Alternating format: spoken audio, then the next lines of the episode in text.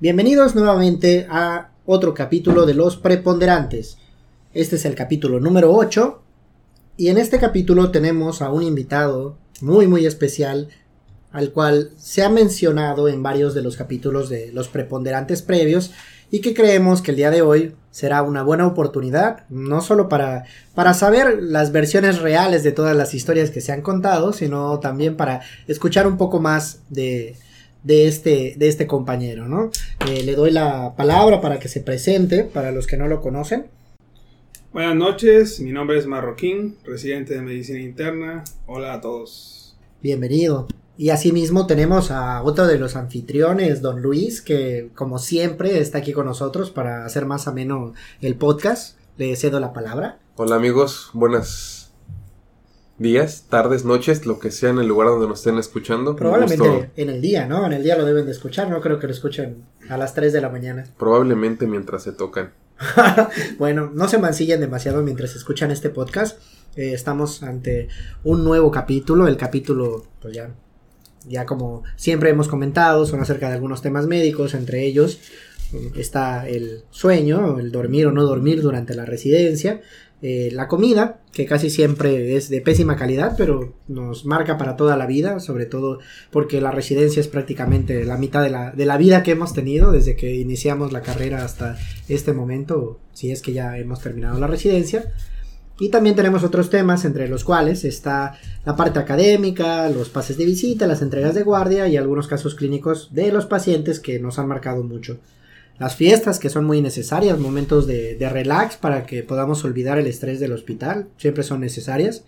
Y también tenemos el amor en la residencia, porque ya habíamos comentado que el amor sí existe, realmente es algo muy importante y que te fortalece para que puedas aguantar durante todo ese tiempo. Algunos le dicen la putería, pero pues podemos hablar como si fueran sinónimos, ¿no? Bueno, vamos a empezar primero hablando acerca del tema que quiera nuestro, nuestro invitado hablar.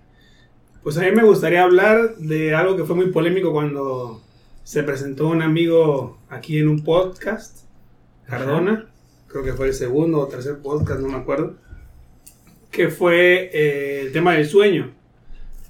Em, me parece excelente porque creo que todos se quedan con esa idea de que vas caminando y te quedas dormido y sigues caminando dormido. Sí, o sea, es...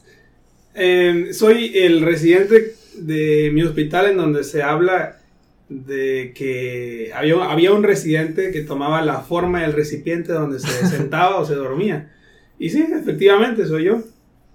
En el año pasado, antes de que yo ascendiera a... De que te malignizaras.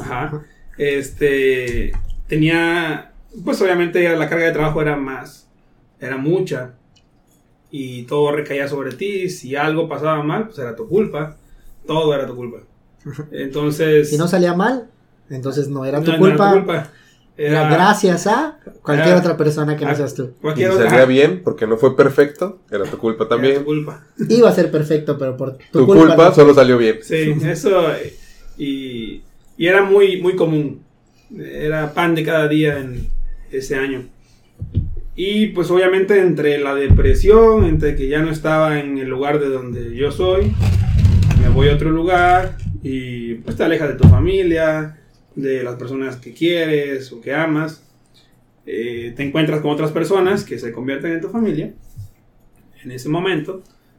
Y pues entre la depresión y el trabajo, entre que no duermes bien y todo ello, pues sucede que te quedas dormido, ¿no?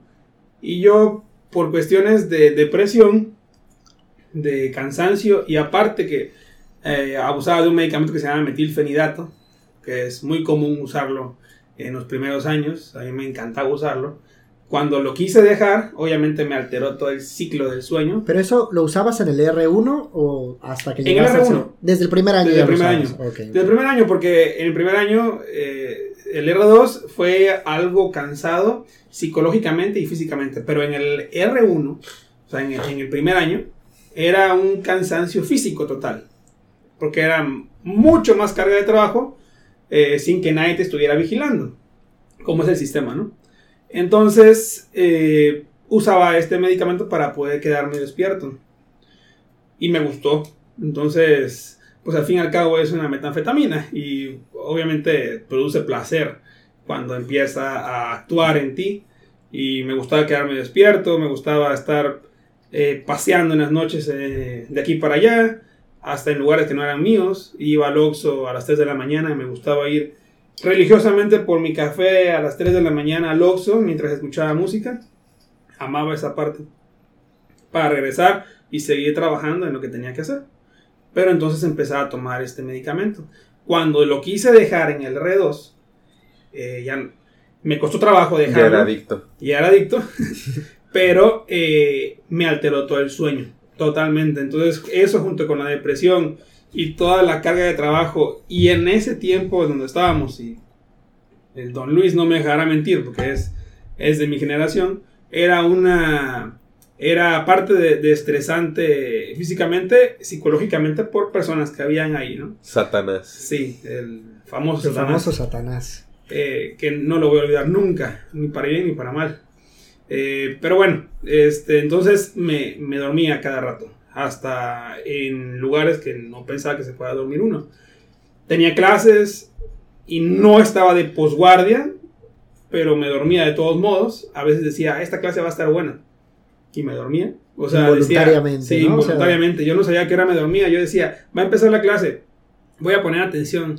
El maestro Solís es buenísimo para esa clase. Me quedaba dormido. O sea, no sabía a qué hora y solamente me despertaban cuando terminaba. Era como una abrir y cerrar de ojos. O sea, y entonces me la pasé eh, todo el año así. dormido. dormido. Entonces tenía esa fama. Y tengo muchas anécdotas dormido. Una de ellas, que me da mucha risa, fue que, para meterlos en contexto, eh, cuando los primeros meses del R2 empezabas a hacer ingresos, eran a máquina. Entonces hacías la historia clínica a máquina y hacías el ingreso a máquina. Y te salían como 5 o 6 hojas fácil, a máquina, de lado y lado. Por cada paciente. Por cada paciente. Entonces yo, aparte de que me quedaba dormido, siempre he sido una persona lenta. Siempre he hecho las cosas muy a mi manera, muy lentamente. Eh, y nunca cambié. Entonces, cuando hacía un ingreso a máquina, casi nunca lo terminaba. Cuando llegaban el momento de la entrega de guardia, eh, yo escondía mis ingresos para que nadie viera que no había terminado los ingresos. Afortunadamente, algunas veces no me cachaban, otras sí, me iba de la madre. Pero cuando me cachaban, entonces me decían, tienes que terminarlo, corregir. Obviamente, después de una putiza de una hora, este, no así de sencillo, para ahorrarnos todo el viaje. Eh, y cuando lo terminaba corrigiendo, bueno, cuando más bien terminaba la entrega, empezaba yo a juntar todos los ingresos que tenía que corregir. Y hubo un tiempo que eh, se me juntaron nueve u ocho. Entonces todos me tenían en la mira porque sabían que yo no terminaba los ingresos. Bueno, el caso es que dije, un día, ya estoy hasta la madre, que todo el mundo me esté chingando porque no termino los ingresos. Lo que voy a hacer, no estaba de guardia, es que me voy a ir al hospital a las 6 de la tarde, 7 de la tarde, 7 de la tarde noche, con mi máquina de escribir y voy a empezar a, corregir los ingresos que tengo que hacer. Para que, obviamente en mi cabeza pensaba, para que como a la 1 de la mañana o 12 de la mañana termine los ingresos que tengo que corregir y me vaya a dormir a mi casa.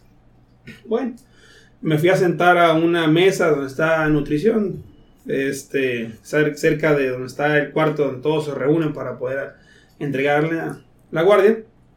Y este, me senté como a las 8 había comprado mi agua, mi café, y dije, ahora sí, eh, yo andaba de pijama quirúrgica. Este, y empecé, voy a empezar. Escribí una hoja y me quedé dormido. Pusiste nota de ingreso. Nota de ingreso, la fecha, y se acabó. Los signos, ¿no? Y me quedé Año de nuestro Señor, y me quedé dormido. y me quedé dormido. Eh, pues me quedé dormido y me desperté. La, la entrega de guardia era a las 7 de la mañana. Obviamente era un miedo Luis no me deja mentir, era un miedo que tenías antes de la entrega de guardia. Sentías que se te venía el mundo encima. Como se abren los círculos del infierno, te daba calor. pinche hueco en el estómago, ¿qué, hago aquí? Todo eso te daba 5 o 10 minutos antes de la chingada entrega. Bueno, yo me quedé dormido y mis compañeros, todos ellos estaban igual que yo. Yo creo que estaba peor yo, creo. Y este, y nadie me despertó. Entonces, me desperté a las 6.55 con la pijama quirúrgica en la silla donde quedé dormido y volteé a ver a todo el mundo y todo el mundo estaba corriendo. Y dije, ¿qué pedo? ¿Qué hacen todos aquí? Yo según seguía en la guardia que... Eran las 10 de la noche, Ajá. ¿no? Y en eso le digo, me, me quedé dormido. No puede ser. Y yo de pijama. Y si había algo que podía detonar a esas personas a darte la putiza de tu vida hasta cagarte en el suelo, era es que estuvieras en pijama quirúrgica. Que no trajeras el uniforme. Entonces, con todos los huevos hasta la garganta, fui corriendo a la, a la residencia a encontrar lo primero que viera para ponerme que fuera blanco. Y este, encontré un pantalón que estaba todo pisoteado, me lo puse. Me puse una camisa que estaba ya sucia, que quién sabe de quién era, pero olía, olía a viejo esa madre. Este, y a humedad. Me la puse y me amarré una corbata que me prestó un amigo. En cinco minutos fui- fue todo eso. Este, afortunadamente tenía, tenía zapatos blancos, los llevé y me puse la bata que traía. Y así anduve todo el día y tenía guardia. Entonces así estuve todo el día y al día No siguiente. inventes, eso es- O sea, era una cosa. Sí, o sea, eso fue. Creo que es, es cuando más he sentido miedo en toda mi vida. Ese día que me desperté así. Porque ni siquiera había corrido indicaciones. Este. Ni una menorrea secundaria da tanto no, miedo, no, no, o sea, era una cosa. Esa fue la vez que dije, no mames, tengo un pedo con el sueño. Así, este, obviamente cagándome, ¿no? Hasta ganas de llorar tenía. Esa fue una. Y la otra que tuve con la experiencia con un paciente fue que eh, estaba explorando, eran como las 2 de la mañana, y le iba a escuchar el, el precordio, el corazón. Este, le puse el esteto en el tórax, pero no me puse en, en, el, en Las los olivas. oídos. Ajá. Entonces me lo puse en el cuello. O sea, lo dejé en el cuello y le puse la campana en el tórax y me quedé dormido. Me quedé dormido parado. Entonces no sé cuánto tiempo estuve dormido parado, pero me desperté y el paciente y la familia se me quedaron mirando. Y dije, ay, perdón. Y me dices, no, es que no está escuchando nada porque lo tenía en el cuello. Ah, sí, tiene razón, perdón. Y me lo puse en el cuello, en, el oído. Te corrigen, así Ajá. no se escucha el tórax. Eh, Esa, esa y mil anécdotas que ahorita no, no, no estoy recordando, pero... Ya, esas ya- te acordarás más- sí, conforme va pasando. Esas fueron las que más me, me, me marcaron. O este, una por el miedo que tuve y la otra porque me dio mucha risa. Y entre otras, o sea, de- depende cómo, cómo fue la situación. Sí, creo que llegar tarde a la entrega de guardia, porque es como que esa hora, bueno, hora o dos horas más, más difíciles de, toda, de todo el día. A lo mejor pudiera haber algún problema con algún ingreso, que tuvieras que hacer algo muy importante ese día, como una exposición, pero usualmente esa hora, a las 7 de la mañana, llegar a la entrega de guardia, era la parte más difícil, la, la parte más, más, con más miedo que te podía dar. Nos pasaba también a nosotros. Antes entrábamos, creo que cuando estabas tú igual entraban todos los residentes. Sí. Actualmente ya no entran todos, entran los que están de posguardia y los que están de, de guardia para que conozcan un poquito del ¿no? servicio. Claro que son mucho más. Cuando entrábamos nosotros era, era mucho miedo para quien estaba de posguardia y no tanto para la persona que, que llegaba. Esas cosas empezaron a cambiar porque luego empezaban a cuestionar, pues no solo al que estaba de posguardia, que a lo mejor decía, pues es que no lo conozco, porque no me dio tiempo, o porque no lo terminé, o porque una u otra manera. Y entonces le hacían preguntas a la persona que llegaba que tenía que conocerlo porque estaba dentro de su servicio, ¿no? Entonces era un miedo porque, porque llegabas y te, llegabas, conocías a tus pacientes, pasabas las indicaciones y te y estabas expuesto a que si tu compañero que estaba de posguardia no lo conocía o no había hecho un abordaje adecuado, te hubieran, te iban a preguntar a ti como si tú lo hubieras ingresado, ¿no? ¿Y qué le vas a hacer? ¿Y qué le pediste? ¿Y confirmaste eso? Entonces, al final era un miedo para, para todos. Llegar tarde, definitivamente, pues era algo que no se podía concebir Claro. llegar tarde, si ya de por sí te daba miedo, aunque llegaras a las 4 o 5 de la mañana y hacer todo, llegar tarde pues era, era algo eh, que, no se, que no se perdonaba. Y sí, Afortunadamente, ya. Eh, las entregas de guardia en cualquier parte, pues en medicina interna más que nada, yo creo, eh, son bastante eh, incisivas y pues el miedo de que no sepas eh, algo y que te evidencien es, está latente siempre en cualquier parte. El problema en ese momento, cuando estábamos en ese año, era todo el show que se armaba en la entrega de guardia. Afortunadamente ahorita los, los R eh, han estado más tranquilos y qué bueno, me, me da mucho gusto que ellos no hayan vivido lo que vivimos nosotros, que fue... eh, La suprema increpación. Sí, era, una, era un miedo, o sea, ya, ya no era aprendizaje, sino era un miedo que había por, por, por entrar a la entrega de guardia que no era sano. No, no, no, no me parecía que fuera algo que debía de ser, porque era un show. O sea, tú te acuerdas? Este, cuando entrábamos a la entrega, eh, esa persona, Satanás, como le, le pusimos ya de sobrenombre, eh, hacía, hacía un show este, Luciferino. que, que no sé, o sea, te, te enredaba en, en su juego, ¿no? Eh, empezaba la entrega, empezaba a no ser más, a, a, pues a calentar el asunto, este, a meterte un poco de presión. Esparlear, Ajá, ¿no? así tres que Sí, te, te cacheteaban así. de Así que repente. comentaste que era demencia Ajá. senil, ¿no? Y de ah, a repente- ver qué opina. ¿no? Y de repente, La cizaña. ah, como a las 8.15, 8.20, se escuchaba la puerta, ¡pa! Y ya sabías tú, o sea, tú estabas mirando para el frente, la puerta estaba atrás. Y tú cuando escuchabas la puerta y escuchabas el jóvenes buenos días, ya era. Se empezaba Ya a dilatar valió el culo, pero una cosa empezaba a, a fruncirse, se empezaba a dilatar los ojos, o sea, era una cosa increíble. Y empezaba a escuchar las, los pasos, pa, pa, pa, bajando las escaleras. El perfume, sin mirar el perfume, cabrón. Ese perfume, güey. Yo que- sé que todas las descripciones bíblicas y religiosas dicen que cuando Satanás se aproxima huele a azufre, es mentira. O sea, es, Huele a Carolina Herrera. O sea, eh, y, y- y eso lo sabe, o sea, eh, eso lo sabe él. O sea, él, él sabe que hasta te podía meter el miedo hasta por el aroma. O sea, él... él Claro que lo sabes y esa era su Sí, intención. o sea, era, era, lo tenía estudiado. O sea, Pero era- ¿te acuerdas que era todo un protocolo? Sí, o sea, sí. porque, como dices, la entrega de guardia empezaba. Los R más así como, güeyes, vamos a, a- a empezar rápido, acabamos rápido, sí, a huevo, y, y- y ya nadie chinga a nadie, ¿va? Simón. Y pasaban 20 minutos, exactos 20 minutos cronometrados. sí. y la puerta. ¡Pah! Buenos días, jóvenes. Y tú, Sí, y empezaba, empezaba el desmadre. En ese momento ya bajaba y decía, empezaba con su frase, ¿cuántos ingresos? ¿Cuántas defunciones?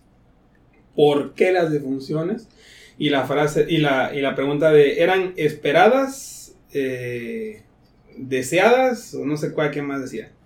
Y tenías que, ver- tenías que pensar bien qué ibas a decir, porque si decías una palabra que no era, se podía agarrar la hora contigo sin pedo a dejarte la ir toda. Solo por eso. Solo por palabra. eso, solo por eso. Era, era una persona que, que te, te infundía miedo, cabrón. Y a mí me tocó, porque tenían, y eso me lo contaron los R más, eso no nos tocó tanto a nosotros, porque no, no lo vivimos todo el año, nos tocó como cuatro meses. Pero nos, nos decían nuestros R más que tenían el mes de, o sea, era el mes de tal persona. Bueno, ya acabaron contigo ese mes, y iba el mes de la otra persona. y Que para mes- explicar esto del mes, en realidad es que a una persona se le daba con todo y por todos lados duro. lo más duro posible. Y a lo mejor a los demás también se les daba, pero esa persona se caracterizaba porque por todos lados, Y todo el día. Todo el día, estaba rotando, le tocaban las clases, le checaban los ingresos, o sea, todo iba contra esa persona y era la que brillaba. Sí. Y no me vas a dejar mentir, porque yo sé que también en tu generación fue lo mismo. Cuando una persona, una persona brillaba, todos los demás tenían un bajo perfil. Sí. Entonces, cuando se agarraban a uno, los demás estaban parcialmente libres porque sabías que si tú estabas con esa persona y pasaba algo, se iban a ir directamente contra esa persona y te ibas a salir ligeramente librado, podías así como que bajabas la cara y te ibas alejando poco a poco como mero cuando se esconde en los arbustos, ¿no? arbustos. Se te, te alejabas porque sabías que todo iba a ir con esa persona porque estaban tal vez muy ensañados y que sabemos quién es, ¿no? En, su generación el que tuvo seis meses, era- yo creo. sí. Baumani Complex. Mahomani Complex, Y era todo el día. resistente. Y era todo el día. Yo, yo estrené esa. eh, yo fui. Yo, yo tuve el honor de, de, de que ese año que nos tocó ser R2. Este, De inaugurar el mes uno. inaugurar el mes 1. Me dieron con todo, todo el día el primer mes. Junto con un compañero que ese lo agarró ya de, de deporte. Lo tenía todos. Era el de base, ¿no? Era el de base. Pero ¿sabes qué me acuerdo? El día que yo termine mi residencia, exteriorizaré a las redes sociales toda la evidencia que tengo. Pero de tu, de tu mes me acuerdo mucho, tengo una grabación Sí, ah, pues. que sí. se caracteriza por la siguiente frase. Vienen de su R1 diciendo que todas las pueden y tienen que llegar aquí para que les enseñemos que la solución salina tiene sal. Esa, esa puteada fue de un maestro. Y lo voy a decir. El bulldog. ¿El yo lo bulldog? quiero, yo lo quiero, bulldog. yo lo Así le quiero un chingo. Yo lo quiero un chingo a, a ese doc. Lo quiero mucho, este, yo sé que me va a escuchar. Eh, le tengo mucho aprecio, pero tiene una habilidad para poder encenderse y tranquilizarse en menos de dos minutos. Increíble, nunca lo he visto con nadie. O sea, se, puede estar siendo tu amigo platicando en ese momento, pero cuando se trata de los putazos, puta, ¡pa! cambia. Un Rápido. bulldog. Te desconoce. Te desconoce bien, cabrón. Es como esos perros, ¿no? Que los tienes así bien felices durante el día, pero desconocen a su dueño en la noche, güey, y se lo comen. Es un- Ese es el bulldog. Y es un pedo. Entonces él, yo me llevaba muy bien con, con él en, en el primer año y hasta una vez me acuerdo que, que me ayudó a hacer notas. Yo tenía 60 notas, este, debía 60 notas desde tres días. Como de cinco días atrás, ¿no? Ajá. Este, y las estaba haciendo toda la máquina. Eh, y una vez llegó él, estaba cubriendo a un doc. Y llegó y me dijo, ¿qué haces? No, 60 notas. Ah, 60 notas, ¿por qué? No, pues tenía mucho trabajo. Nada, me vio que estaba todo puteado y me dijo, eh, te voy a dar con una nota, pero solamente una nota. Y agarró, agarró el, el carrito de los expedientes, agarró su máquina de escribir y hizo una nota pequeña. La terminó y dijo, ya, solamente te voy a ayudar con esta. Y dije, bueno, está bien, no, gracias. Y seguí. Y como vio todo puteado, dijo, ah, da- dame 20. Y ya agarró y me hizo Órale. 20 notas, eso no lo voy a olvidar. Y le agarré mucho cariño. Pero cuando pasé al R2, es como si, y me lo dijo, él me lo dijo, persona. él me lo dijo, cuando iba a pasar. Aquí soy tu cuate, pero en el R2 soy diferente. Y dije, puta, ¿qué tan diferente puede ser una persona? Ah, está que- jugando, ¿no? Sí, no, Está- no, no, o sea, me, me Me dio quiere fundir miedo nada más. me dio vueltas en el dedo como trompo, así. O sea, así. El helicóptero. Ajá, o sea, una cosa increíble. Y esa vez que me puteó, que es, es la, la que dices, este. eh, puta, fue una hora que no sé de dónde, de dónde le salía toda la, la- las cosas que me decía. Y recuerdas que fue Bauman, Diego Bauman y Complex el que te salvó el trasero. Mm, con algo. ¿Arriesgando su propia vida? ¿o cómo? No, pero es que esa, esa vez estuvo impresionante. Todo empezó. Vamos a contar la anécdota. El primer ingreso que agarraron para valer verga fue un ingreso que yo había hecho dos guardias atrás. Ok. De un cabrón con hematuria. Ah, Me pararon, me pusieron una verguiza breve. Cinco minutos. Dos, tres putazos. No hay mucho que hablar de Maturia. No hay mucho que hablar de maturia, estás bien pendejo, siéntate, ¿no? Y entonces pararon acá el maestro. Y empezaron. Duro y tupido, duro y tupido, duro y tupido. Pero recuerdo que el bulldog estaba sentado así, tranquilito, así como niño bueno, con las manos en las rodillas, tarareando alguna canción que escuchó en algún anime infantil. Y de repente, oiga, doctor Bulldog, ¿y usted qué opina? Y sopas que se suelta, pero como perro, así asesino. Y no soltaba, y no soltaba a Marroquín, hasta que Satanás habló. Satanás estaba sentado en su trono de huesos y cadáveres de R2, vio en su celular y dijo, espera, hay algo peor. ¿Por qué mierdas no hay notas de gastro? Y estaba, había dos compañeros rotando en gastro. Labri, que ya estuvo aquí, y Diego Baumani Complex. Diego Baumani Complex, por exigencias de la doctora de gastro, estaba en piso. Y estaba Labrada sentado así, distraído, como es él. Y le dice, y entonces, grita Satanás. Y la, y la abrí, volteando para todos lados, así como, ¿dónde está el pendejo de gastro que no dejó sus notas? Ah, Dice, caray. ah, verga, ¿Soy, ¿soy yo?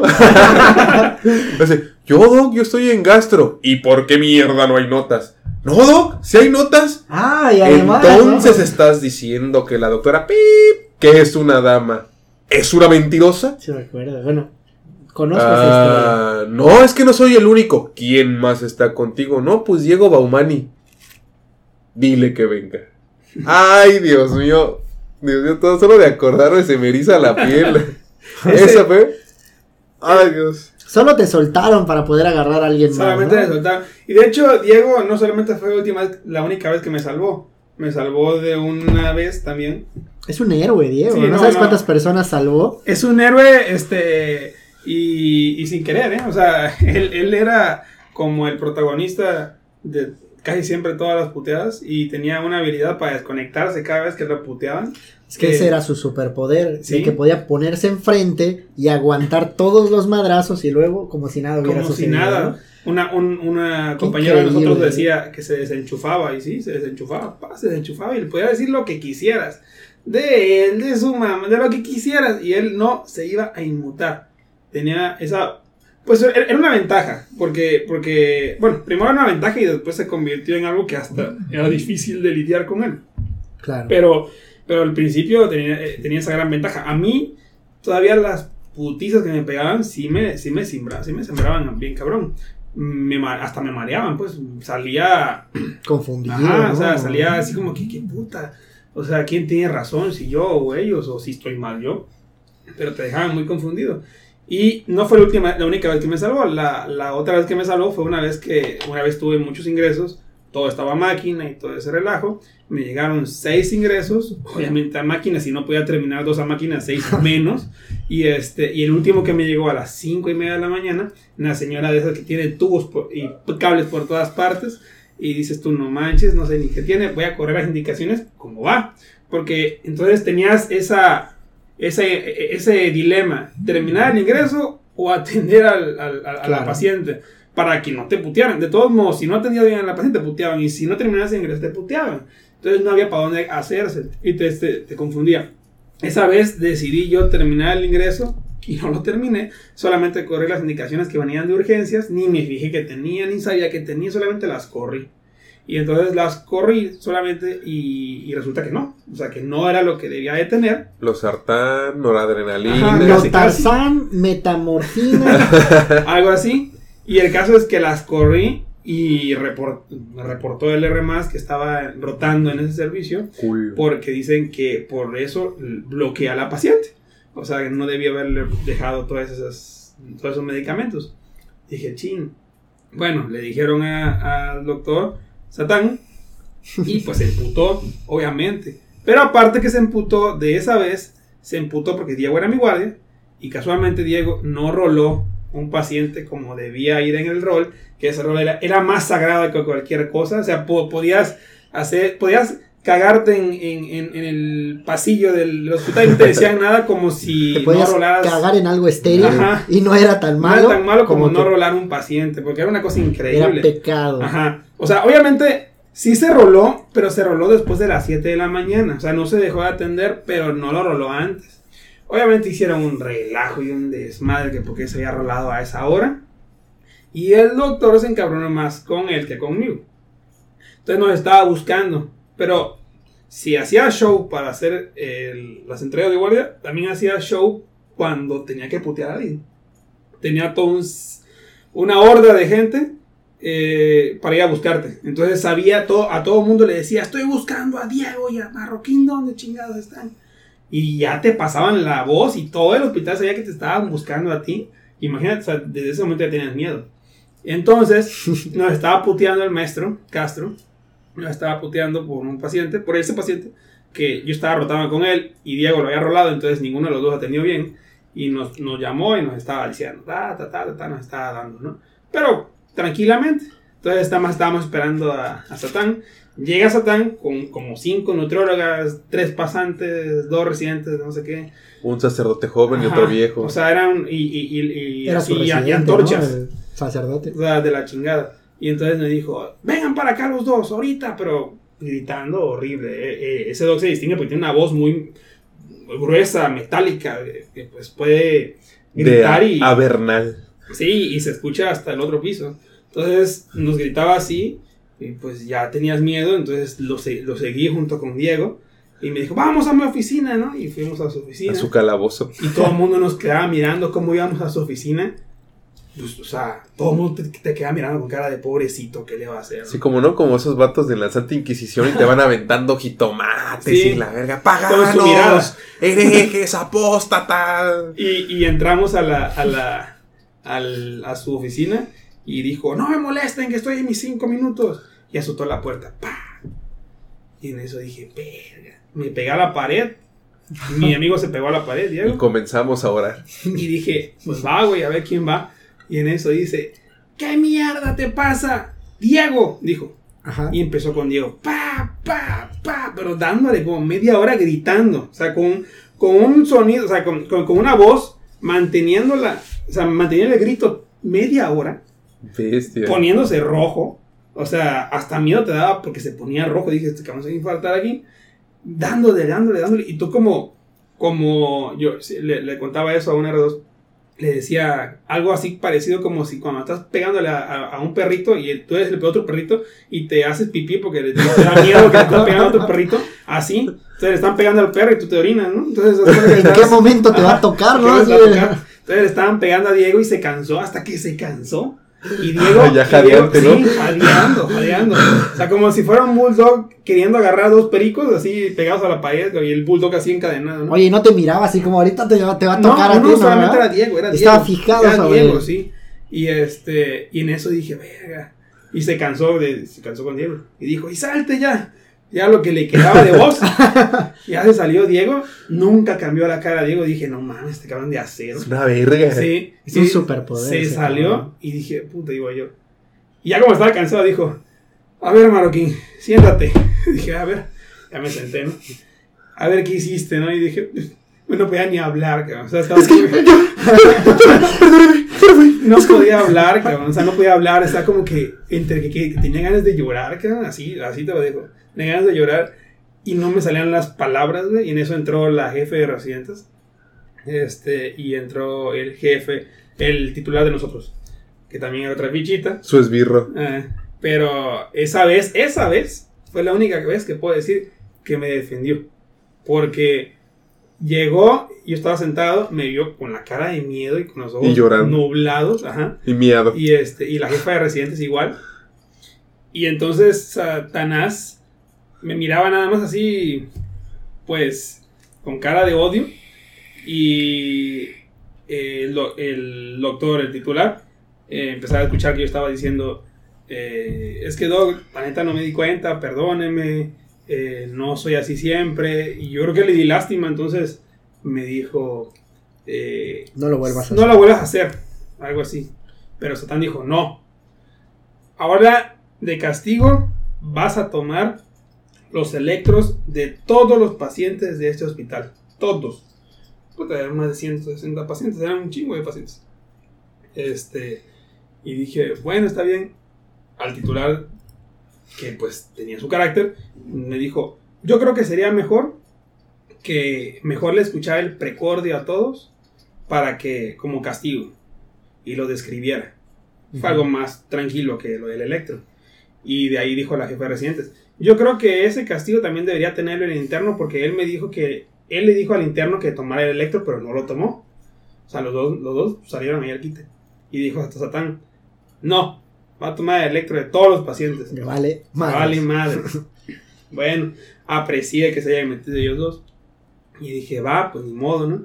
Y entonces, pues empecé a tomar todos los electros. Tardé como dos días. eh, Me tardé fácil. Por dos días, seis horas cada día. Porque en lo que tenía también cosas que hacer, interrumpía y, y no terminé de tomarlos todos. Pero si les estoy diciendo que yo era lento y estaba haciendo cosas que atrasadas, imagínense, todavía me suman el trabajo de lo que tenía que hacer, más el trabajo que debía, más el castigo, o sea, no llegaba a mi casa. Definitivamente no llegaba a mi casa. Y por eso también era parte de por qué me quedaba dormido.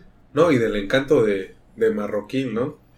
Sucedían cosas como muy geniales. Era sábado, uno estaba de guardia el sábado. Llegaban los adscritos de la mañana del fin de semana. Y estabas tú, tus otros tres compañeros de guardia, los internos, y Marroquín sentado en una esquina con su computadora. Oye, Marroquín, ¿tú estás de guardia? Pregunté el adscrito. No, Doc. Es que te estoy terminando mis ingresos de la guardia de ayer. Ok. Ah, ok. Entonces ya Marroquín pasó a ser parte del inventario del hospital. O sea, ese cabrón eterna siempre estaba ahí. Ya me imagino el sábado, ¿no? O sea, llegan, lo ven y le dicen, oye, ¿estás de guardia? No. Ah, ok. Terminan de pasar visita. ¿Sigues aquí, Marroquín? Sí, sí, sí. Es que no he terminado. Ah, ok. Se van a su casa, regresan y viene otra vez a Marroquín. Marroquín, no inventes, se fuiste. No, aquí estuve, estuve toda la noche durmiendo porque en la madrugada estaba durmiendo, ¿no? Y ah, ya me imagino a todos los doctores ahí de chinga. Por eso te, te ganaste bien ese apodo. Lo, lo, lo que me decían era, y tiene razón eh, Luis, que no, no planeaba bien las cosas. Eh, hacía trabajo y lo quería hacer todo de, de golpe, pero en, en, en que iba a hacer el trabajo de golpe todo, me quedaba dormido entre lapsos. Entonces me acuerdo que mencion- mencionaste, y tienes razón, porque, o sea, es que él lo que hacía es que quería trabajar todo, en toda la noche, pues obviamente no, entonces mejor lo que haces es que te duermes un rato, un- unas cuantas horas, y te despiertas y sigues.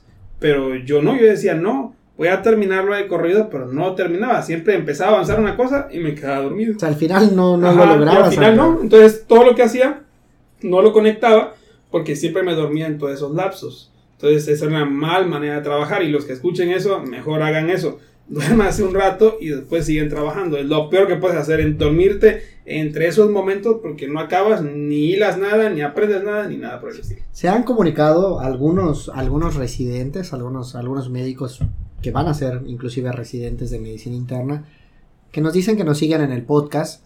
Y esta es una de las recomendaciones que podemos hacer que deben de tomar muy en serio. Lo de tomarse un tiempo para descansar. A veces tal vez no se va a poder. Hay algunas guardias donde en serio no puedes ni siquiera sentarte un momento porque son muy catastróficas. Pero mientras va pasando el tiempo te vas volviendo un poco más, más ágil para poder terminar, hacer. lo haces todo más rápido. Buscas los atajos. Siempre tómense un poquito de, de descanso. Traten de, de mantener todo estable. Eso es algo que yo he comentado que hacía y me resultaba. Es, es muy importante, aunque sea unos 10, 15, 20 minutos de sueño, a, menos de que seas marroquín y que si te quedas dormido tal vez nunca te vuelvas a levantar. Hay personas que sí, con esos 15, media hora, puedes recuperar un poquito de... Yo siento que sí me recuperaba un poquito y podía trabajar con mucho más empeño. Sí, es, eh, es lo mejor que puedes hacer. Eh, yo no, no lo entendía, entonces quería hacerlo todo de corrido y siempre fue mi manera de trabajar y a veces este, no es la mejor, pero pues, pues nadie experimenta en cabeza ajena hasta que te pasa. O sea, no, eh, es difícil escuchar ese tipo de consejos eh, hasta que los vives y, y lo mejor es detenerse un rato para pensar que, cuál es la, la mejor estrategia para poder sobrevivir a, a los años de residencia de la mejor manera, aprendiendo lo más que se pueda sin desgastarte tanto, porque todavía son más años. Y de hecho, terminando ese año, este, el R2 fue eh, mágicamente, mágicamente, pasé al siguiente año, que es cuando más estás tranquilo y liviano, y me dejé de dormir. O sea, me dejé de dormir y ahorita no me duermo en ninguna clase. Eh, puedo estudiar más, hasta me da tiempo de ir al gimnasio sin problema. Este, Hasta te levantas a las 4 de la mañana, como decía Cardona. Ajá, ¿no? ándale, ese, ese fue un. Pinche Cardona. Ese fue una. es- Escuché el podcast. Ya, a Cardona, o sea, digo, haciendo un paréntesis. Cardona es de, de los amigos más. Este, de más antaño que tengo. Este, lo conozco desde la residencia. Yo a ese cabrón lo quiero mucho. Es de mi, de mi bolita de, de amigos. Amigos, amigos. Este, y eh, ha sido- es la persona, junto con Luis, que he conocido que más saben de temas al azar. O sea, más cultos, Cultura así general, ¿no? sí. Este, con Cardona puedes debatir cualquier tema, cualquier tema.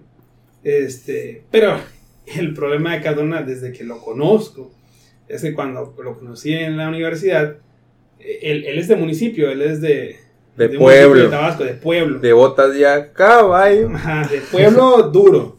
Entonces yo cuando la conocí, para empezar ni lo tragaba.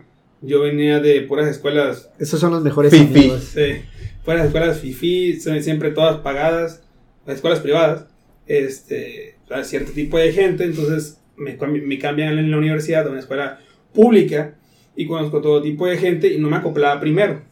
Y uno de ellos, que me caía en la punta del hígado, que estaba en mi salón, era Cardona. Guaraches y morral. No, ándale, algo así. Era, era, era un Está bien, pantalón. está bien. ese cabrón me acuerdo de ese, ese día. Era un pantalón negro, esos pantalones negros que están así listos todos. este, fajado hasta arriba del ombligo con un cinturón ya todo pelado, de camisa roja, de esas camisas rojas del PRI durísima. Con gallos, ¿no? Que, que, Dos este, gallos amarrados a los lados. que era, que era manga Por corta, pero hambre. Era manga corta, pero a la vez era manga larga, porque estaba enorme la chingada manga, eh, abotonada hasta el cuello, y gritando Bestia. una sarta de pendejadas, que no sé por qué las estaba gritando. De las cuales un 50% era verga. Era verga, era la palabra favorita de los tabasqueños, pero Cardona, puta, era, la tenía aquí en el Tabasqueños que no eran de Kattegat, Noruega. No, hombre, esa madre, esa madre es distinta. Es, es, es, distingue a un tabasqueño porque el verga no le sale de la boca, pero de Cardona era esperado. Entonces, este, yo lo conocí así y dije, qué pinche tipo tan gritón. Tan naco. Ajá, y nefasto. Y dije, puta, ya sienta. O sea, porque siempre se paraba a decir alguna mamada. siéntese, que no tenía nada que ver con, con- con la universidad. Pero poco a poco lo fui conociendo.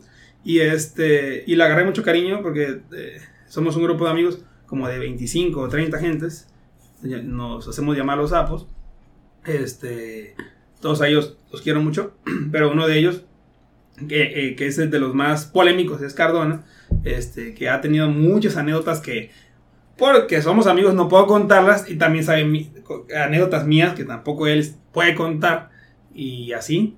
Pero hay dos que a mí me, me dan mucha risa que él ya sabe que las voy a contar.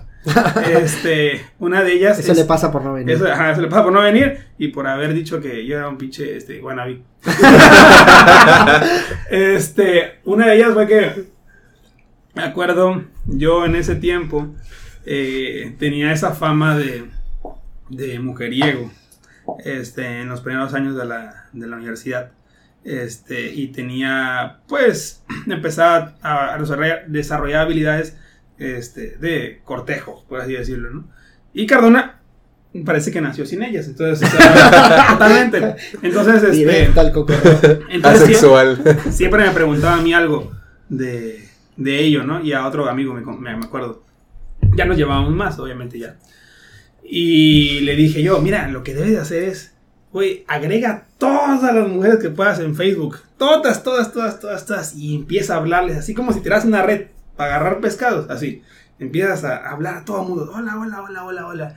Y dije, ah, sí es cierto. Y empezó a hacer, pa, pa, pa, hola, hola, hola, hola, hola. Pero ese cabrón te digo que nace sin eso, ¿no? Sin esa gracia. Entonces, eh, cada vez que quería agradarle a una chava en el Facebook, Le mandaba una foto le de mandaba, su pito. déjate eso, no, este, le, le empezaba a hablar como de, este, no sé, Comunismo. comentaba, comentaba algo la chava de, de una foto y decía él, "Ah, López sí, Obrador". no sé qué cosa, como que metíamos en la plática. Y yo decía, ¿por qué puta? Lo hace, pero bueno, mm, a veces no le contestaban, a veces lo eliminaban, a veces lo, lo bloqueaban, ¿no? A veces le hablaban, pero hasta ahí. Y una de ellas, estaba, una, una chava que era muy bonita, no me acuerdo su nombre, este, comentó algo en una foto y puso Cardona, ah, sí, como no sé qué cosa, recordando una, una anécdota que ni Nada tenía ver. caso. Ujú. Y la chava le dijo, oye, ¿tú quién eres? ¿Por qué me agregas? Mejor elimíname. Pero se lo puso en los comentarios de la foto. Ajá. Y le dijo Cardona, ¡ja! Mejores culos me han mandado a la verga. ¡Ay! Se lo puse en los comentarios. y esa, esa frase quedó Para marcada en mis, co- en mis amigos. ¿eh? Mejores culos me han mandado a la verga. Es una cosa que es, es, es de oro. O sea, de Cardona, y, es, y es frase de Cardona. Entonces, este, esa es una. Y la otra, me acuerdo también en una... La quemada, ¿no? Me acuerdo en una. Digo, esas son de las que puedo contar. Sí, claro, las otras son peores, sí. No, no, mames, puedo. no me puedo imaginar qué no puedes contar. No. y la otra me acuerdo que fue. Este, que estábamos, fuimos a una fiesta y él seguía en esa cuestión de que no, que es que no tengo novia y tengo años así, que la chingada, ¿no? Años. Entonces, este, Años. Le dije. Años. años. Entonces le- fuimos a la fiesta, eh, eh, era un toquín de una banda y este y había una chava que estaba sentada viendo a la banda fijamente. Este tocaban bien. Todo el mundo estaba tomando y así y me dice, "Oye, esa chava está bien bonita, que chingada." Y le digo, "Pues va y llégale, güey, háblale." Dice, ¿será que le hablo? Pues sí, güey, digo, está sola. Pues nada, chécate, güey, que no tenga nadie por ahí. Y que o creo sea, que es una persona que no tiene pena, ¿no? O sea, le dices, háblale y él va, y le y va, habla, y ¿no? va, sí, sí, va. Si se le mete, va. Entonces, este, se le metió, ¿sabes? Dijo, pues está sola, estaba viendo a la banda, fijamente. Había muchas sillas, nada más estaba ella viendo directamente a la banda. Y, y va ese cabrón y fue hasta el escenario, bueno, hasta donde estaban tocando la banda, y se sentó al lado de ella. Pero yo vi que le puso la mano en el, en el hombro. O sea, como que La rodeó, la rodeó y le la puso rodeó, la mano en el anda, hombro. En el hombro contrario, ¿no? Y empezó a hablar con ella, no sé qué estaba hablando y la chava no dejaba de, de mirar a la banda y como que la sentía con la cabeza. Yo lo vi un rato, como cinco minutos estuve ahí viéndolo. Dije, a ver si lo manda a la verga, pues no, no lo mandó a la verga. Hasta que de repente, diez minutos después se para y viene conmigo, espantado. Y me dice, güey, güey, esa chava es la novia del baterista, pues está viendo a la banda. Y ese cabrón se paró enfrente del baterista, el para- poniéndole la mano en, en el hombro y hablándole al oído, y la otra no decía nada. Hasta que le dijo, oye, ¿sabes qué? Es que mi novio es el baterista. Y Di Cardona vino espantado porque dijo, ¿quién van a, reventar la, van a reventar la guitarra en la cabeza, no? Y en eso dije, digo, neta, digo, no mames. Y entonces agarro, vi que la chava es- esperaba baterista, le empezó a decir algo baterista y nos quedó mirando a nosotros. Y dije, puta, aquí se arma el desmadre. Y Cardona, pues, usted lo ves grandote y todo, pues no es esa gente que eche putazos, pues, o que se meta a rifarse. Y le dije yo, pues quédate acá, o sea, a ver si te dicen algo. Ah, sí. Pero pues no venían, no venían. Y en eso eh, se pasó tiempo, yo estaba platicando con un amigo y me dice él, oye, oye, ahí vienen, ahí vienen, haz como que platicamos. Pues yo no escuché qué dijo, y ya, ya venían cerca, ¿no? Y le digo, ¿qué dijiste? Y me dice, Simón, Simón, Simón, sí, está muy bueno el ambiente, y no sé qué, y pasó el baterista viéndonos así como que con, así de reojo. Y yo dije, ¿pero qué estás diciendo? ¿Por qué me estás diciendo Simón, no? Y ese güey, sí, Simón, chido, chido, chido, pero todo rojo y Esa esa nota también estuvo bien chistosa. O sea, en ese momento estuvo increíble. Pero bueno, el caso es que. Nada más por quemarlo por el señor Guanabí le quería, quería contar eso, ¿no? Pero a Cardona la, es un buen residente, lo, lo quiero mucho ese cabrón. Desde Mejores años, ¿no? culos me has mandado a la verga. Es una cosa increíble. En fin. Bellísimo. Bueno, pues ese era el tema acerca del sueño, era el primero, el primero de los temas. Creo que con la racha que llevamos con Marroquín vamos a tener que dividir en cuatro capítulos este podcast. Él dijo que era lento, él advirtió. Él lo dijo desde el principio, dijo que contaba las cosas muy lento, pero la verdad es que ha sido muy ameno y creo que para aquellos que han vivido esto, que son prácticamente todas las generaciones que han pasado por aquí, creo que les servirá para recordar esa sensación de ansiedad, el, suspenso que generaba el entrar a una aula o siquiera eh, que diera una hora, ¿no? O sea, el, el hecho de tener, eh, aunque ya no tuvieras nada que hacer, perdón, el que dieran las 7 de la mañana, las 12 del día, que eran los puntos clave en los cuales uno tenía mucho más ansiedad, se queda marcado y es algo que tarda en desaparecer, aunque tú ya estés tranquilo, tengas una vida mucho más, más tranquila, con menos presiones, eso se queda como si fuera un ciclo circadiano. Los problemas del sueño de los que hemos hablado, los problemas con alimentación, son algo que te marcan de por vida. Eso es algo muy serio y la verdad es que nosotros lo, vemos o intentamos verlo de una manera graciosa, pero sí son cosas que te marcan para toda la vida. Lo que eres antes de entrar a la residencia y lo que eres después de la residencia son totalmente diferentes y no hay manera de que se recupere. Puedes eh, aprender con ello, pero todas esas ex- experiencias que has pasado te cambian al final de todo, ¿no? Hay personas que son muy inteligentes, muy asertivas y a partir de eso generan pues una, manera mucho mejor de ser, que eso es digamos que lo que debería de hacer cada persona que está ante un, un problema, alguna adversidad y creo que ese es el camino correcto porque desgraciadamente la residencia y que no necesariamente tiene que, así, que ser así, pero muchas veces por la carga del trabajo y por la situación de estar lejos de tu familia, el tener muchas presiones, pues es algo que no puedes evitar, no hay manera de que, de que puedas hacer la residencia en la comodidad de tu casa, con tu familia todo el tiempo, ser feliz y tener todo lo que has tenido, creo que es algo que es un tipo de adversidad al que te tienes que enfrentar en algún momento y que pudiera ser mucho mejor, pero al final de todo creo que no te puedes mantener siempre en tu burbuja, tienes que aprender y, conocer nuevas cosas para irte volviendo cada vez mejor persona. Y, y al final es difícil eh, encontrar un balance eh, en cuanto a esta cuestión de la residencia. Balance me refiero al hecho de que mencioné al principio que yo estoy muy contento de que los R menos que nosotros estén pasando por algo muy diferente a lo que pasamos.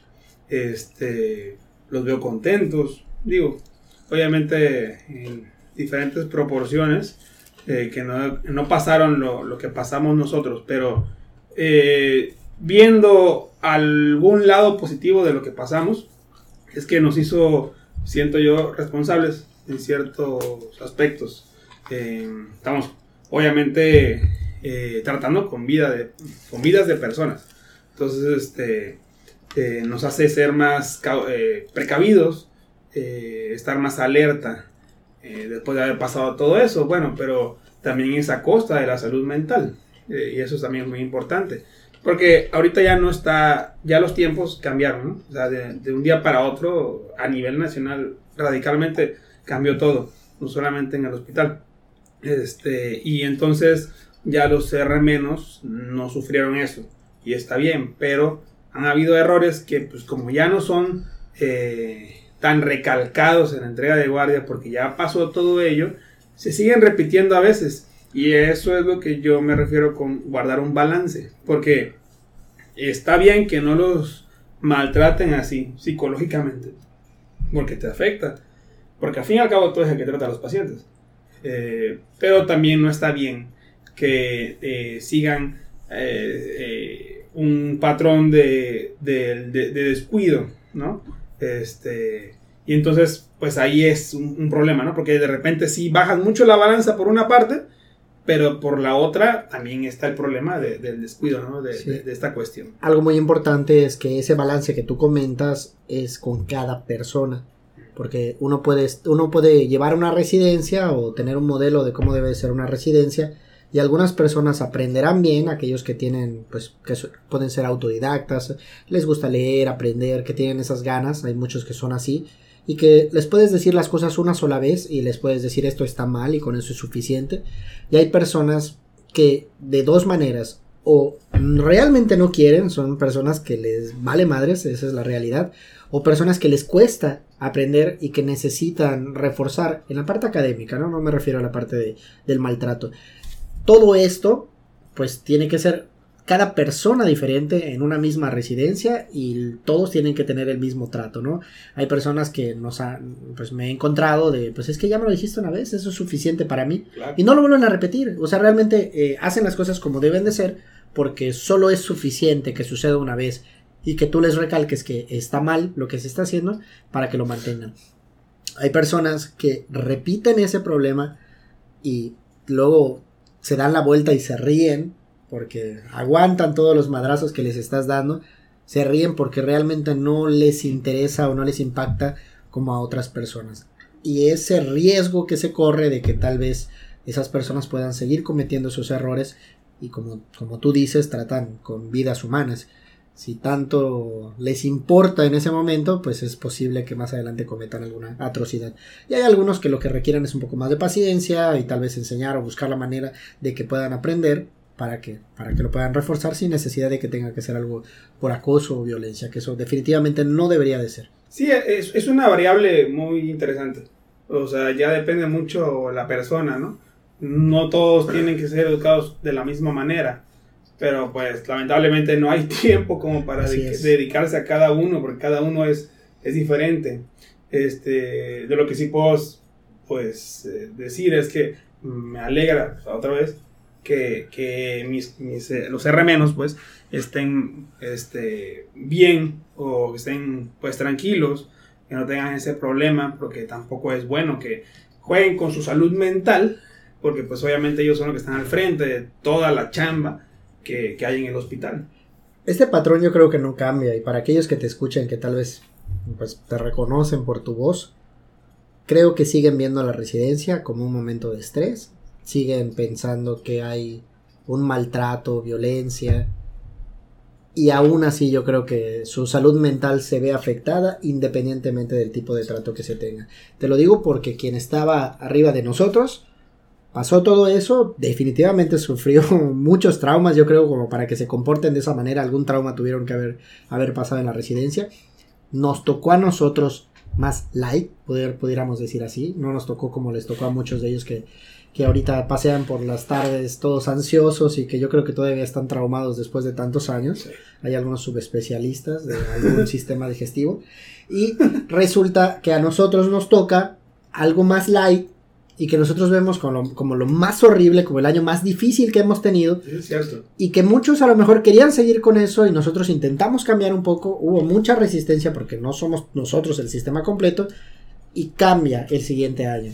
Ese año en el cual las cosas cambiaron, ellos lo siguen viendo de una manera como es que todo lo que nos tocó y luego ellos cambian un poco más y así, o sea, como, como tú dices, yo, yo te veo y te digo es que no pasaste lo que pasé claro, yo claro, ¿no? ni de cerca, ¿no? Sí, sí, Porque sí. nosotros fuimos el experimento, nosotros fuimos Sí. la prueba piloto. Entonces, eso que les pasaba a ustedes, a nosotros nos pasaba 10 veces más, porque no estaba ni cansado, ni le faltaba el aire, y, y podía estar ahí de 6 de la mañana a 6 de la mañana del día siguiente con psicosis, porque no se detenía por ningún motivo, ni siquiera para ir a su casa. Era un en satanás todo su esplendor. Sí, Entonces, Y doy gracias de que a ustedes no les haya tocado sí, algo sí. tan difícil y ustedes, güey, ¿cómo no? O sea, no puede ser, o sea, si nos tocó terriblemente. Y eso que haces de comentar que a lo mejor a los R's, eh, lo entiendo porque tú ves que es mucho menos, pero creo que ellos también lo ven de esa manera. Como Sí. es que nos tocó terriblemente mal y eso va a seguir sucediendo porque porque siempre siempre va a haber algo que no te parezca en, en el sistema ¿no? Yo decir, creo al, que- al final de cabo, perdón, al final de cabo, nada más comentando,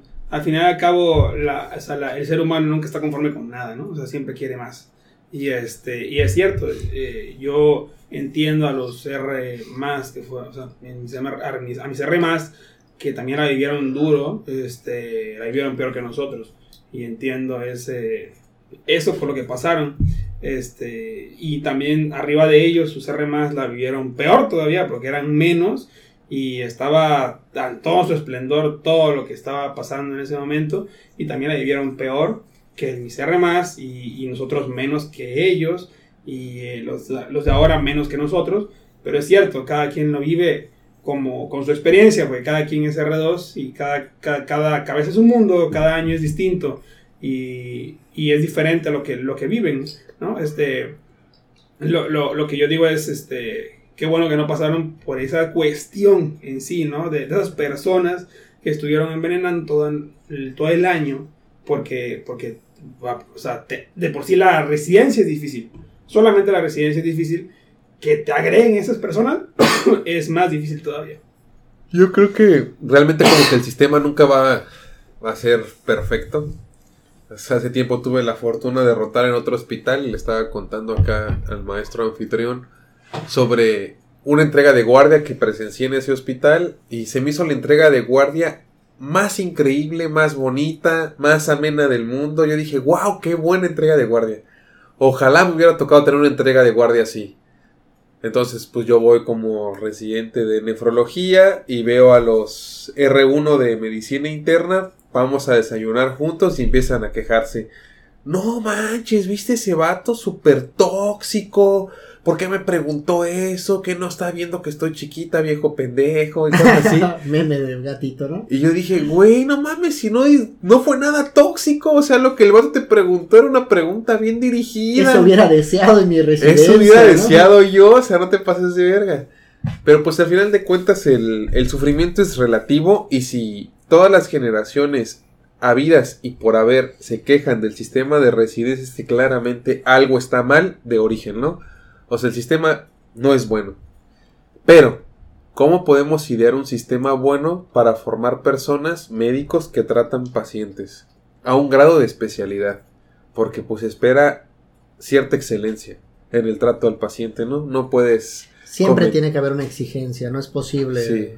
vamos a permitir que crezcan como ellos quieran y a lo mejor alguno será bueno por lo mismo que es el sistema médico pues tiene ciertos parámetros Y es que tiene se que, ser así. que. Por ejemplo, yo me acuerdo de los, ay se me murió Ah, los estudiantes de la próxima vez arquitectura. no lo vayas a hacer no los estudiantes de arquitectura que se quejan de que, ah, puta, tengo entrega el otro día y hacen un chingo de maquetas y la madre y se esfuerzan un chingo y está bien, a huevo, nadie quiere un pinche arquitecto que te haga una pinche casa y se te vaya a caer y te mueras a la verga, ¿no? Pero me acuerdo de un maestro que decía, la diferencia entre el médico y las demás profesiones es, por ejemplo, que el arquitecto tapa un error poniendo un jardín y un médico con dos puños de tierra. O sea, por eso yo creo que sí debe ser exigente, sí la residencia debe ser exigente, pero no a costillas de, de tu salud ni física ni mental. Sí, eh, antes de que, de que llegaran ustedes se implementó, y de hecho se implementó en nuestra generación, lo de empezar a recibir apoyo psicológico durante la residencia. Era algo que no sucedía, o por lo menos no era de manera frecuente. Y cuando nosotros entramos en este programa piloto al que ustedes más adelante fueron también partícipes, eh, se, se les ofrecía y como es algo de nuestra generación, la verdad es que pues algunas generaciones anteriores, que serán los boomers, la generación X, tienen este miedo, este tabú a recibir una atención psicológica y un tratamiento de- en caso de ser necesario. Y creo que nosotros fuimos un parteaguas en eso porque teníamos esa oportunidad. Obviamente era con alguien externo, no era con la persona que te está hostigando. A ver, cuéntame qué tienes, dime qué te Nuestro molesta. amigo, el Entonces, hablabas con una persona y te decían, bueno, definitivamente, pues sí estás eh, bajo un, un cuadro de depresión y es algo que se tiene que controlar porque si no esto se puede volver algo pues mucho más, más grave. La verdad es que pues eh, ya, ya, ya hemos platicado acerca de, de estos momentos difíciles. Yo durante la residencia igual tuve momentos muy difíciles del, R- del R2 sobre todo. Y en ese entonces no eres capaz de reconocer que tienes un problema, no sabes por qué te sientes de esa manera, pero no, no, no le das ese significado, ¿no? Dices, bueno, pues es que eh, me siento raro, me siento irritable, es algo que, que te sucede en la, en la residencia y no te das cuenta. Yo no me di cuenta hasta que ya estaba en el R3 cuando dije, ¿por qué sigo tan estresado? Como ¿Por qué comenta- sigo tan encabronado, ¿Por verga? qué sigo tan encabronado si no, no, no pasa nada? Y, y es algo que, que en ese momento te pega y dices, no hombre, o sea, viví todo ese año como si, te- como si tuviera los ojos vendados, no me daba cuenta. Y me vengo a dar cuenta ahorita de que todo eso que pasé estaba mal, ¿no? Y ya estando en el R3, eh, como que pensándolo, tratando de ser lo más asertivo posible, buscas de la, eh, solucionar todo eso de la mejor manera. Es algo que, que creo yo que me caracteriza, decirle, ¿sabes qué? Pasó todo esto, yo creo que estuvo mal, pero todo lo bueno que se pueda sacar de eso y todo lo malo, aunque nos cueste, pero poco a poco olvidarlo y dejarlo atrás, ¿no? Sí, o sea, Claro. te das cuenta de qué tanto aguantas, ¿no? Uno de los momentos más álgidos de mi residencia fue cuando le canté unos putazos a mis R3. Primero fue en la guardia. Obviamente se rajaron. Sabiamente, ¿no? O sea, nadie quiere que te corran de la residencia por unos putazos, ¿no? Pero luego recuerdo una vez que me los topé en el gimnasio. Y estaban Viruti y Capulina así echándole hartas ganas levantando sus pesitas. Es un gimnasio que tienes que caminar un sendero para llegar hasta ahí, ¿no? Así es. Y les dije, me, me vieron y los bastardos así con cara de, ay, no manches, qué buena onda, como si fuéramos amigos, güey. O sea, después de todas las mierdas que me habían hecho pasar. Y les dije, ¿saben qué? Me da un chingo de gusto ver que vengan al gimnasio. Ah, sí. ¿Y por qué, don Luis? Porque así mínimo sé que van a poder meter las manos cuando les rompa los hijos de su puta madre. Eso es algo que jamás va a cambiar. Un residente, junto con su R de mayor jerarquía, no importa lo tolerante, buena onda, camarada que sea, no hay, no hay manera de que tú puedas aceptar esa relación por lo menos ese año. Claro. ¿Qué pasa? Que son como enemigos naturales, tienes que estar alerta. Tú sabes que en cualquier momento, por más bueno que parezca, esa persona pues te puede, te puede atacar, ¿no? Entonces ves, ves al, al zorro y, y- pues tú eres el conejo. Aunque quieran ser amigos, pues tú dices, no, algo anda mal aquí, ¿no? Ya hasta que termina ese año de residencia, es el momento en el que pues ya puedes entablar tal vez una amistad. Y hay muy buenas amistades, ¿no? O sea, realmente yo tengo una con mi R de mayor jerarquía, no tuve una situación tan difícil con él durante la residencia, pero sí considero que no llegué a confiar en él realmente, sobre todo por su manera explosiva de ser del Bulldog. Sí. Ay, No Dios. llegué a confiar en él realmente hasta que salimos y ya, pues los dos nos volvimos ya Amigos. adscritos, ¿no?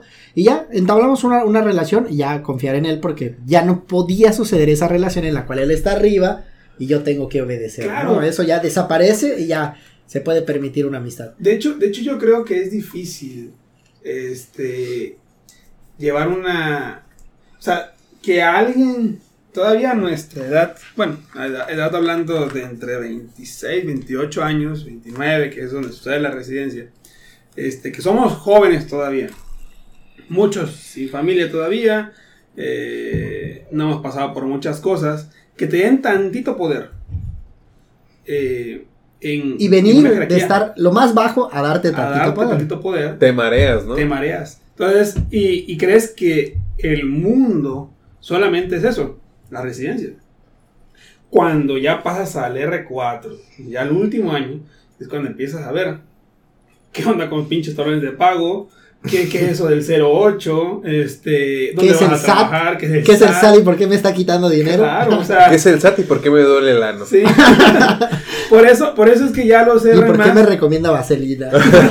Por eso es que ya los R más no se meten ya tanto en esa bronca, porque ya ellos están viendo a futuro. Claro. Entonces, cuando sales de la residencia y tu R menos sale también junto con, con el R más, ya son colegas. Entonces ya te enfrentas al mundo real en, do- en donde necesitas de personas para que se echen la mano entre todos y puedan salir adelante, que las cosas están difíciles desde hace mucho tiempo. Para poner una página de memes, por ejemplo. Claro.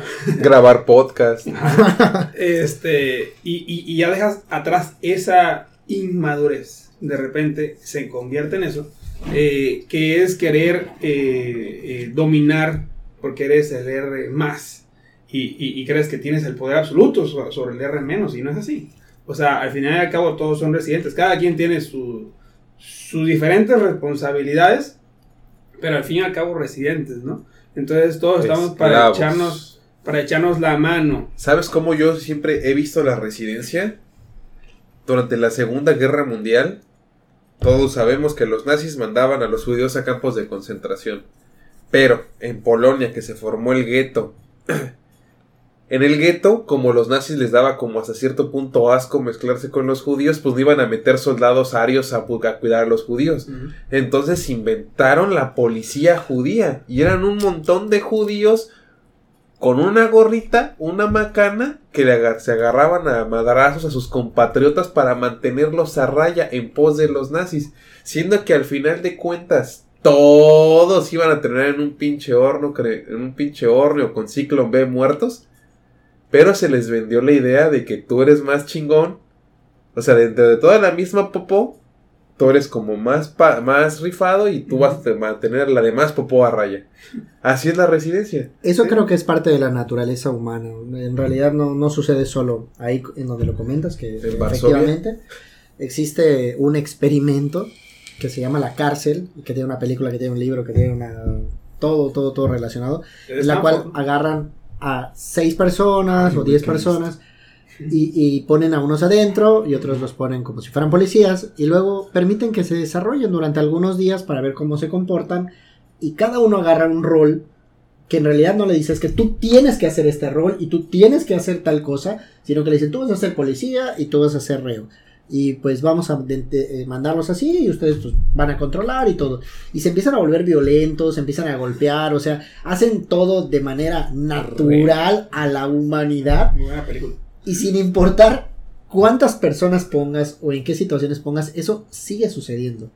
Y siempre sucede lo mismo. Los, los reos buscan la manera de sublevarse, atacar, o sea, como que quitarles el poder. Y los otros tratan de mantener ese poder que no sacaron de ningún lado. Imaginario. Que solo es por la posición en la que se encuentran. Sí. Es lo mismo. Cuando llegas a un R más, agarras una, un protagonismo, es algo que tú crees que tienes que hacer, Sí. cuando realmente nadie te ha dicho.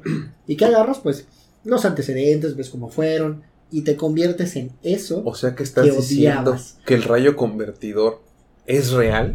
Es real. ¿No son los papás? y que te has convertido en aquello que juraste, Juraste destruir. Sí, y de hecho, esa, esa- ese experimento que lo vi en la película, I love Es- you, Anakin. lo, lo, al final de, de la película se dan cuenta que, o sea, a- al final los reúnen otra vez y, y- y dan su testimonio, me acuerdo de la película. Este, y dicen que eh, no saben por qué se comportaron. se así. comportaron así, pero que ya al, al ver los videos y todo ello, les da vergüenza haber hecho eso. Y me acuerdo que ese, esa, ese experimento lo comentó el doctor Satán cuando, a, a una vez que nos reunió. No me acuerdo por qué lo comentó, pero lo comentó. Y a lo que voy con esto es, eh, al final que se dan cuenta de por qué estaban haciendo eso y que les da pena o que dicen no sé por qué, pero quiero disculparme con las personas con a, a las que traté así, es que al final no, el chiste de la residencia es que no agarres nada personal.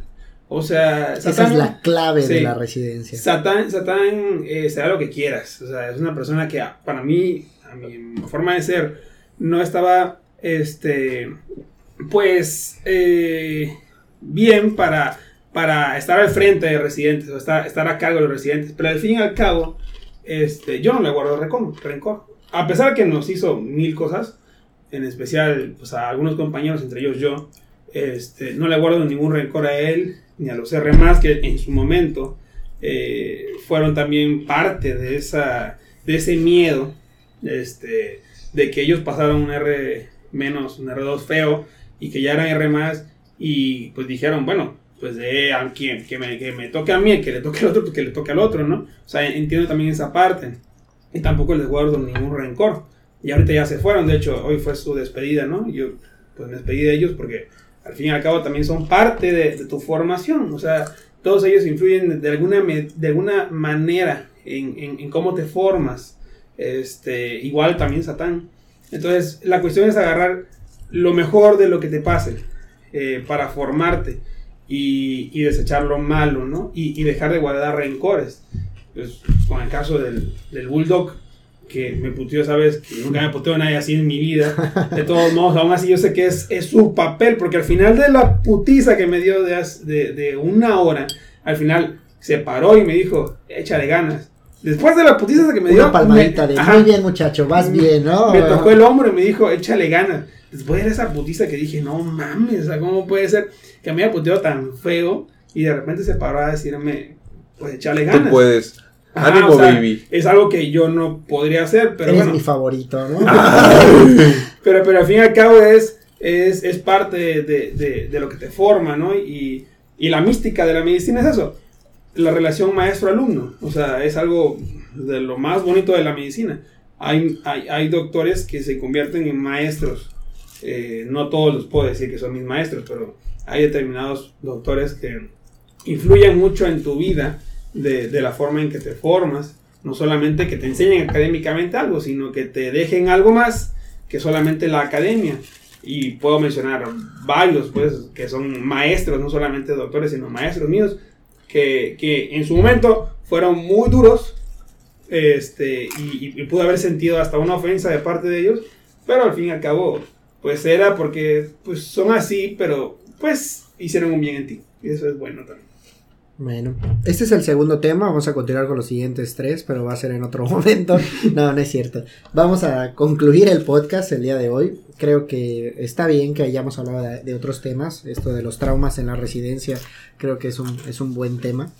Y ha sido un poco diferente a los que hemos tenido en otros capítulos, pero creo que podemos sacar mucho provecho de ello. Eh, vamos a despedirnos. Cederé la palabra a mi coprotagonista, perdón, y a eh, mi invitado especial para que ya podamos concluir el podcast. Don Luis, por favor. Pues un placer estar con ustedes. Este siento que fue un- una buena sesión. Este tienen que tomar en cuenta la narrativa que se dio sobre la residencia y en parte importante sobre la salud mental dentro de la misma. Para las personas que están muy próximas a empezar su residencia y que inclusive probablemente ya estén haciendo guardias de enlace y nos estén escuchando, tienen que saber que realmente les esperan años difíciles. Probablemente sean más sencillos en algunos detalles, como quizá el trabajo, pero más pesados en la responsabilidad, porque ya no solo eres más responsable con el paciente, sino con tu residente menos, que tu principal responsabilidad, válgame la redundancia, es enseñarle. Entonces, no solo se trata de joder, sino también se trata de enseñar y pues háganlo de la mejor manera, no se tomen las cosas personal. Si en algún momento sienten que la presión es mucha, cuéntenselo al que más confianza le tengan, no duden en pedir ayuda. La residencia es difícil, tampoco se trata de llorar, saben para qué entraron, saben cómo se va a poner y pues solo les queda aguantar, porque para un sueño pues hay que pagar un precio. Estimado Marroquín. Pues fue un gusto haber hablado de anécdotas que me habían pasado. Eh, fue bastante eh, ilustrativo y, y ahorita que eh, estábamos platicando eh, sobre otras anécdotas. Eh, es bueno recordarlo de vez en cuando porque al fin y al cabo, pues son, son eso, ¿no? Recuerdos eh, que te dejan la, la residencia. Eh, algunos con sabor amargo, otros que te dan más eh, alegría, pero, pero al fin y al cabo te ríes de ellos, ¿no? O sea, los cuentas y le dan sabor a, a tu vida y te quedan de experiencia.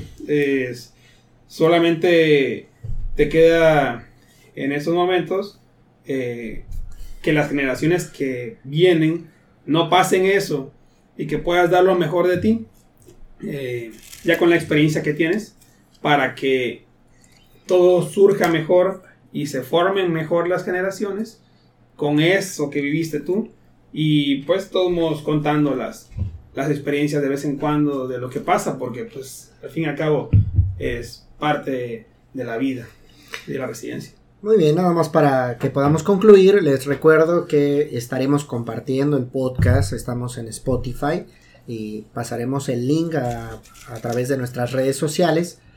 Compártanlo, realmente es algo que, sirve para que la gente que, que estudia medicina y que en algún momento pues aspira a hacer alguna residencia entienda, entienda que no debe de hacerlo, no, no, es broma, para que, para que sepa qué es lo que se vive, tener un poquito tal vez de perspectiva de lo que sucede, no somos en lo absoluto la única manera en cómo se puede llevar una residencia, pero si suceden este tipo de cosas y son patrones que van a suceder en cualquier lugar, ¿no? Entonces no, nos despedimos y esperemos que les haya gustado el día, el podcast del día de hoy. Nos veremos en el próximo capítulo. Nos vemos. Adiós. Hasta luego.